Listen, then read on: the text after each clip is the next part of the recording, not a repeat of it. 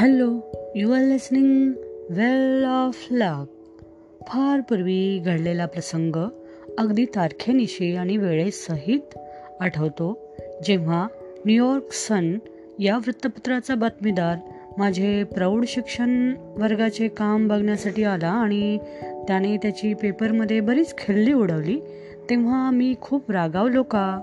हो मी तो व्यक्तिशः अपमान आहे असे समजलो मी सन वृत्तपत्राचा मुख्य कार्यकारी अधिकारी गिल होजेस याला फोन केला.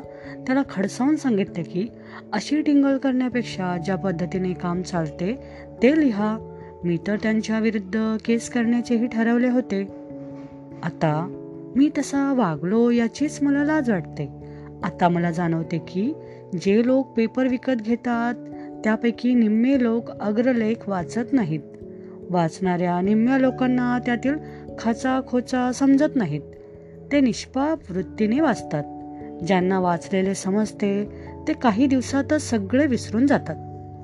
मला आता जाणवते की लोकांना तुमच्याबद्दल आणि माझ्याबद्दल विचार करायला वेळ नाही किंवा आपल्याबद्दल काय बोलले जाते याची पर्वा नाही.